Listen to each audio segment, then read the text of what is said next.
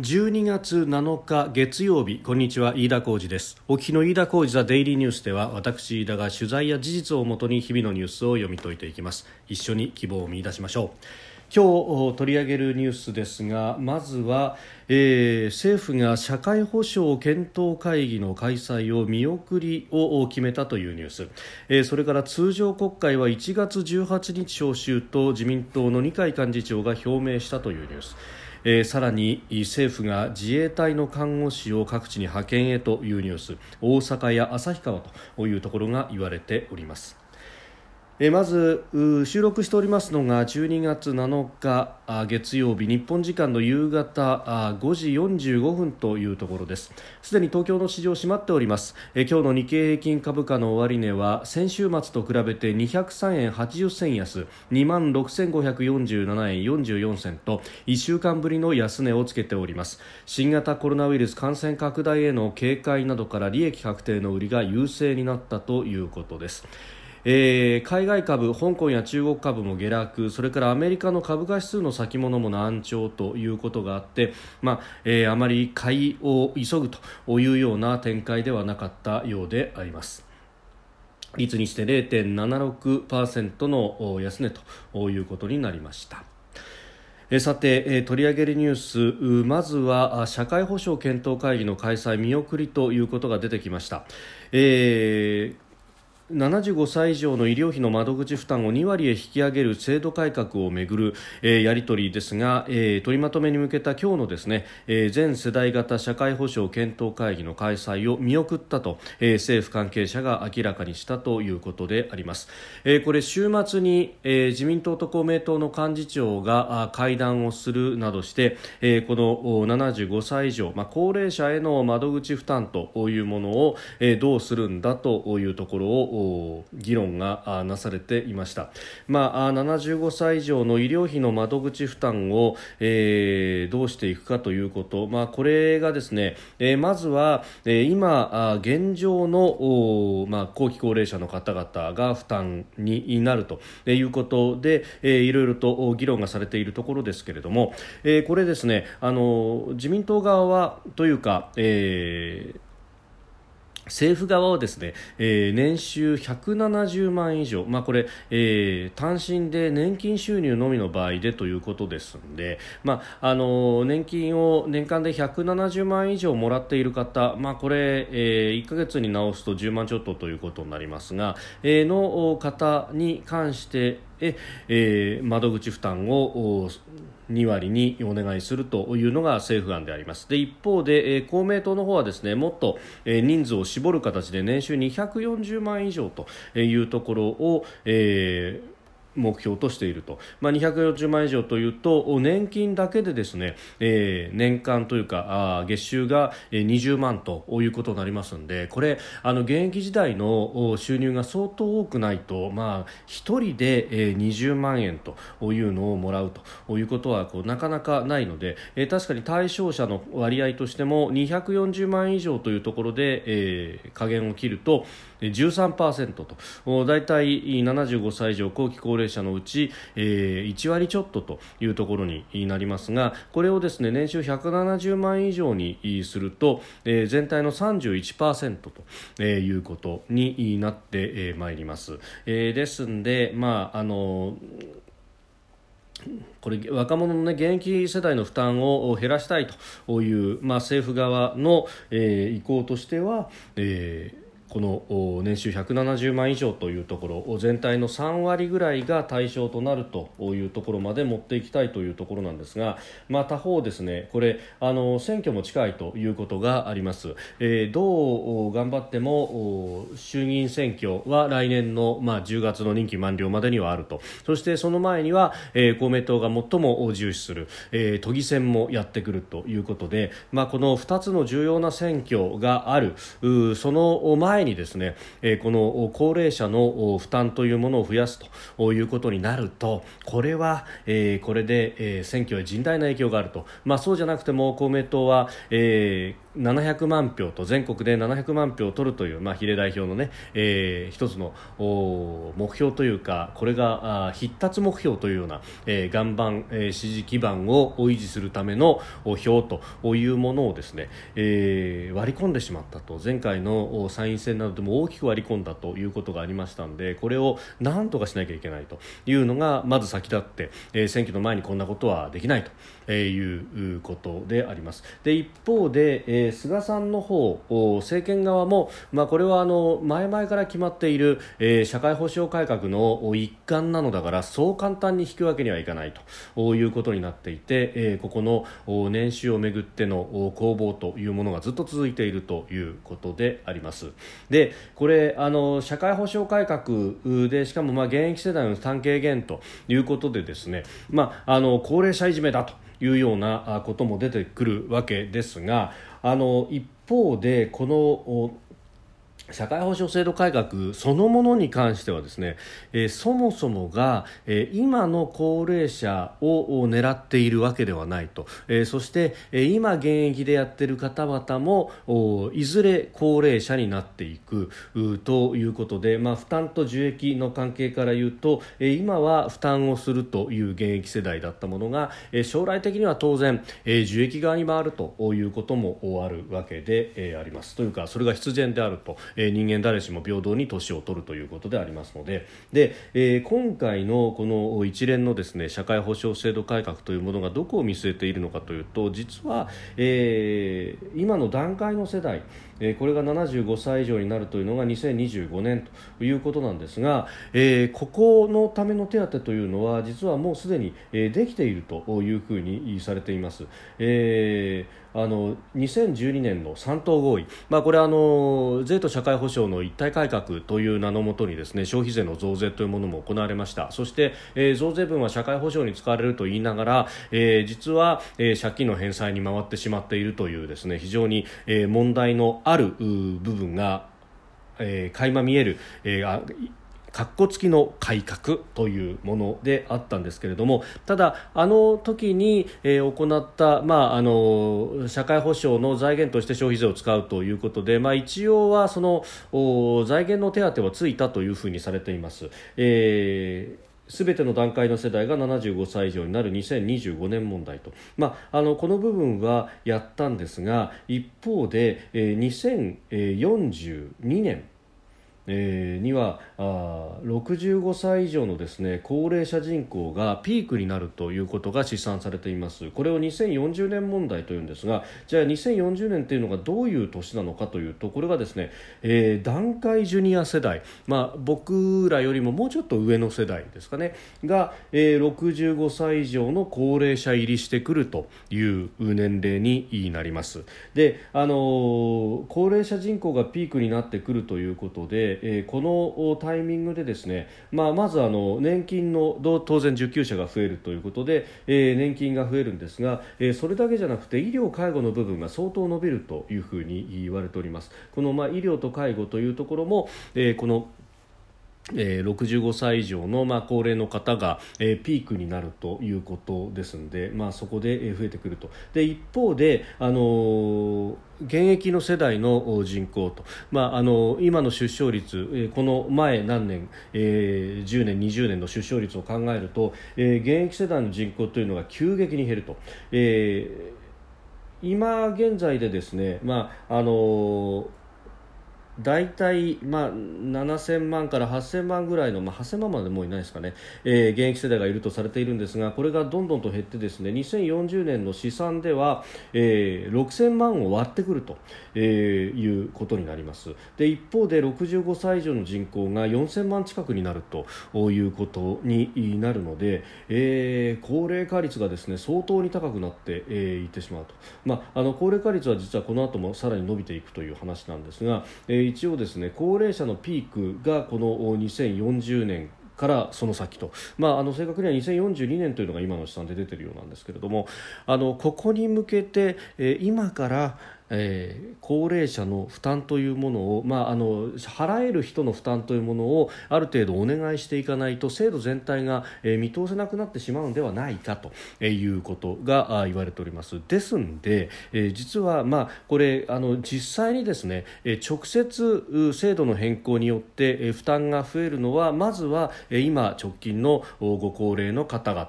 ということになるんですが、えー、実はそれだけじゃないと、えー、これあの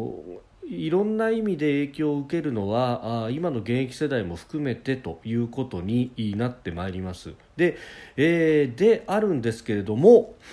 この全世代型社会保障検討会議というのが、まあ、政府の機関として開かれるということなんですがその前段階として与党内での協議が行われていてそしてその与党内での協議によって決まったものがこの会議に出てきてで閣議決定されそれに従った法律案ができてそれを国会で審議すると。国会で審議するときにはもうすべてが固まっていてあとは、えー過半数を持っている与党の賛成によって最終的には決まってしまうとだからこそ今この前の前の前の段階なんですけれども、えー、与党、自民党と公明党の、まあ、国対委員長だったりとか幹事長というところの会談で、えー、詰めていくところがこれがまだつまらないので、えー、政府の全世代型社会保障会議というものも、えー、開催が今日は、えー、予定されていたんですがこれが飛んでしまうと。いうことになっているわけであります。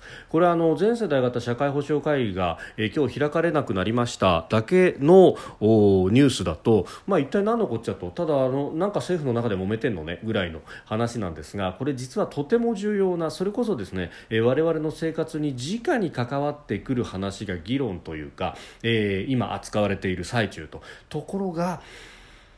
これをじゃああの我々の民意が反映されたところでどこまで議論しているのかというと非常にそれが心もとないということであります。まあ、これはあの戦後一貫してですね、まあ、特に55年体制と言われたあたりも含めて、えー、一貫して、まあ、与党内の協議があってでこれが国会に出てきてで、えー、野党の意見を少し組み入れた形で、えー、通っていくということがですね、えー、ずっと続いているわけです。まあ、これ議員内閣制というそもそもの、まあ、日本の統治スタイルによるものというのももちろん大きいんですが、えー、ただえー、小選挙区比例代表並立という形の選挙制度になってきたこともあってですね。これあのオープンな議論で、えー、党内でカンカンガクガクいろんな意見を吸い上げてもめにもめというわけでもなくこれあの公明党と自民党の双方の、まあ、ある意味利益の興味の中で今は食い違ってますけれども、えー、そこで落としどころをつけてであと野党の意見は基本的には、まあ、あの一部修正はするかもしれませんけれどもほとんど引かずにという形になってしまいます。でそれによって、まあ、この年金と医療介護というものの全体像というものが、ま、決まってくる。今回は、え、医療の方の窓口負担ということですけれども。で、えー、その、まあ、議論の食い違い点の大元を探っていくとそれは選挙というものがえ、考えられるわけです。ですから2040年問題今から考えると20年後のことを本当は議論しなきゃいけないんですがそうではなくって目先の6ヶ月先10ヶ月先の話に関わってこれ全体がひょっとすると歪められるかもしれないしそうじゃないかもしれないんですが、えー、という形になってくるともっと広くオープンに議論すべき問題じゃないのかということは非常に思うわけであります。あのこれに関してはですねそれこそ党議拘束を外してじゃあ若者はこういう意見があるとでも高齢者からしたらそうあの負担はきついよという話もあるしそして、えー、今若い人たちでも当然高齢者になるんだからそこを考えるとどこが落としどころなののかというのは多様な意見があるはずなんですがそうするとですねあの年収でこうどこまでを負担させるとかそういうこう議論だけじゃなくって全体パッケージとして今の年金や医療の在り方とかそういうところまでこれ含めた非常に深い話なんですが、えー、議論はそこに行かずに、えー高齢者いじめだとか、そういうことばかりになってしまうと。まあこれあのもちろん制度の部分もいろいろ問題もありますしまた、えー、一部議論ではですね、まあ、あの高齢者の負担が増える。で現役世代の負担は減ると言われながらも現役はそうであっても3割負担が変わらないんだから、えー、窓口の負担金額は変わらないんだから、えー、ほとんどその恩恵というものを感じないと、えー、その上感じたとしても選挙に行かないと。であれば、えー、今選挙に行ってくれる、えー、高齢者の方を優遇するのは当然だろうと、まあ目先の選挙ということを考えればそれが、えー、まさに最適解ということになるんですけれども果たしてそれでいいのかとこれは選挙に行けよというような話にもなってくるんですけれども、えー、全体として結局日本のこの病理というものを非常にあぶり出しているこれ議論であるし、まあ、議論にもなっていないというのがそもそもの大問題であるというふうに私は思います。えー、それから今日ですね自民党の二階幹事長が会見の中で、えー、通常国会の政府による召集は1月の18日だと明らかにしました、えー、政府与党は追加の経済対策となる2020年度第3次補正予算案を1月中に成立させまして新型コロナ対策と経済再生に全力を挙げる方針だというふうに、えー、各紙で報じられております。もともと言われていた1月18日説がそのままになったということなんですが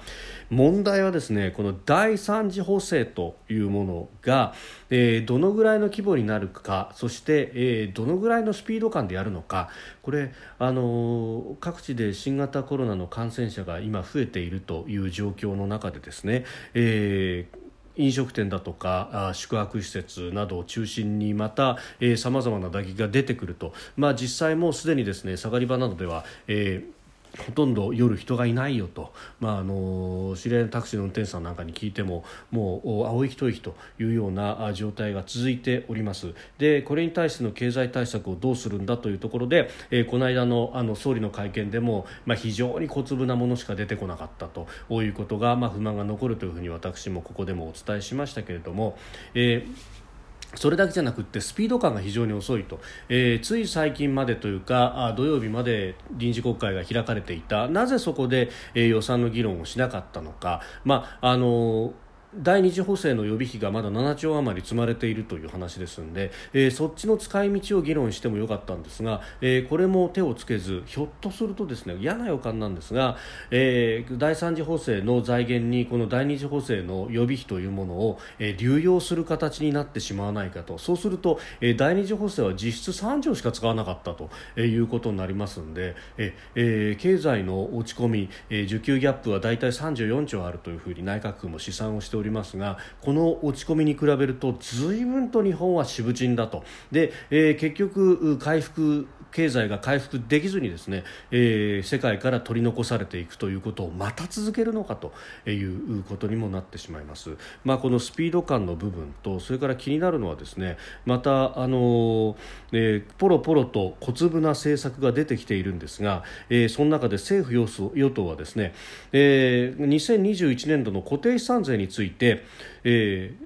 まあ、2020年度と同額に据え置くという方針を決めたと、まあ、特にあの納税額が上がる予定だった商業地や住宅地などのすべての土地に対して、えー、据え置くんだと、えー、これあのすべての土地の増税を回避して2020年度と同額に据え置いて、えー、負担を軽減するんです。みたいなですね、えー、それをあの10日にまとめる与党の税制改正大綱に盛り込むということが報じられておりますが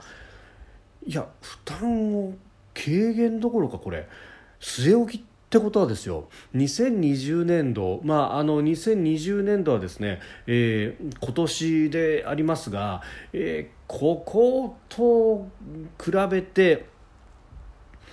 同じ額で、えー、どうぞみたいなですね。いやこれ税をですね軽減する方を考えないとあの商売回ってない。で、えー、当座の資金繰りすら今あのようやくなんとか手当をつけているというような企業が、えー、税金の支払いだけはそのままですかという話で、えー、何の負担軽減にもこれなってないじゃないかという話です。で、えーまあ、あの自民党側はですね市町村税収のおよそ4割を占めるこの固定資産税安定的に確保する観点点から、えー、商業地だけでの負担回避の対象を絞る方向で調整していたんですが公明党の意見を入れて、えー、家計の打撃も考慮して住宅地も対象とするようになったという話なんですがいやあの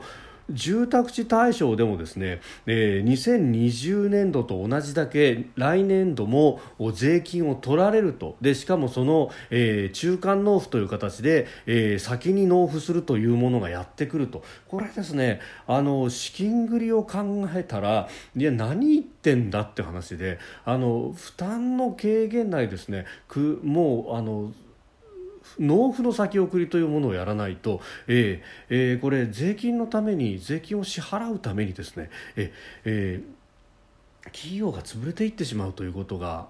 中小企業などを中心に起こってもおかしくはないと、ねえー、いう状況なんだろうと、まあ、こういうところを考えてもですね、えー、菅政権本当に支える気があるのかということを疑わざるを得ないような。だって、えー、税収の安定確保っていうですねあのこれ安定的に確保ということを言うと、まあ、あの聞こえはいいんですけれども要するにですね景気がどんなに悪くなろうとも税金は持ってきますよっていうことを言い換えてるにすぎませんから。でそのためにこそを消費税を基幹税に入れるということを、えー、財務省は何よりも推し進めたということがありますんで、ええこれに関してはですねあのもうちょっと別の形はないのかとあるいは、えー、なぜ、えー、税制改正というところで抜本的な、えー、減税と、まあ、あの固定資産税もそうですけれどもあるいは法人税もそうですけれどもまずは消費税の減税というものをなぜ議論もできないのかというところ、えー、そしてこれも与党で決めたことを神から下げ渡すようにですね、えー、我々国民が、えー、受け入れなければならないという仕組みいい加減改めるべきなんじゃないかということは思います。えー、それからあの新型コロナの蔓延というところで、え、各地で、まあ、あのコロナ対象の、え、病棟が回らないということが起こっています、え、医療体制の逼迫ということで北海道や大阪府で自衛隊の看護師の派遣を要請する動きが相次いでいて、え、これに政府も動くというところでありますが、え、そもそも人が足りなくなってきている。一方で、えー看護師さんの資格を持ちながら今現場を離れていらっしゃるという方がいらっしゃいます、まあ、この辺に対してですねそれこそ予備費を使って、えー、報酬の積み増し等々。もちろんですねこれあのお金だけの問題ではないということはあるんですけれども、えー、他方えー、医療に関しては診療報酬等々がもう公的なあの保険診療だと決まっているということがあったりなんかしますので、えー、そうするとですねこれあのどんなに働いても結局金額同じかということになってしまうと。あのここは特別手当等々ですねそれこそ7兆積んである予備費からなんとかならなかったのかということ。で、えー、まあ、地方創生特別交付金等々で、まあ、あの都道府県にお金が流れるという仕組みがあります。それを積みましたところ積みました上で、えー、医療従事者に対して、えー、手厚く報いるというようなことをやっても国民は、えー、これを受け入れるだろうとこれだけ命を削って現場でやってくださっている方々に対して、えー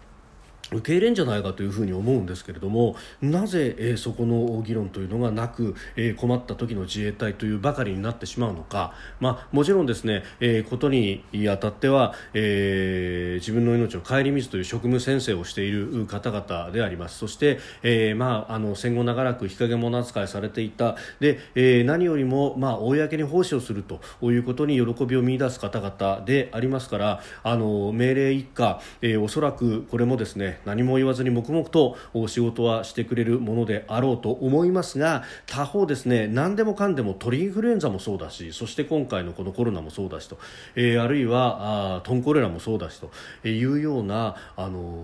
自衛隊頼みばかりで本当にいいのかと、えー、そこに行く前に政策的な手立てがなかったのかということはこれあの政府、まあ、厚労省もそうですし、えー政権もそうでありますし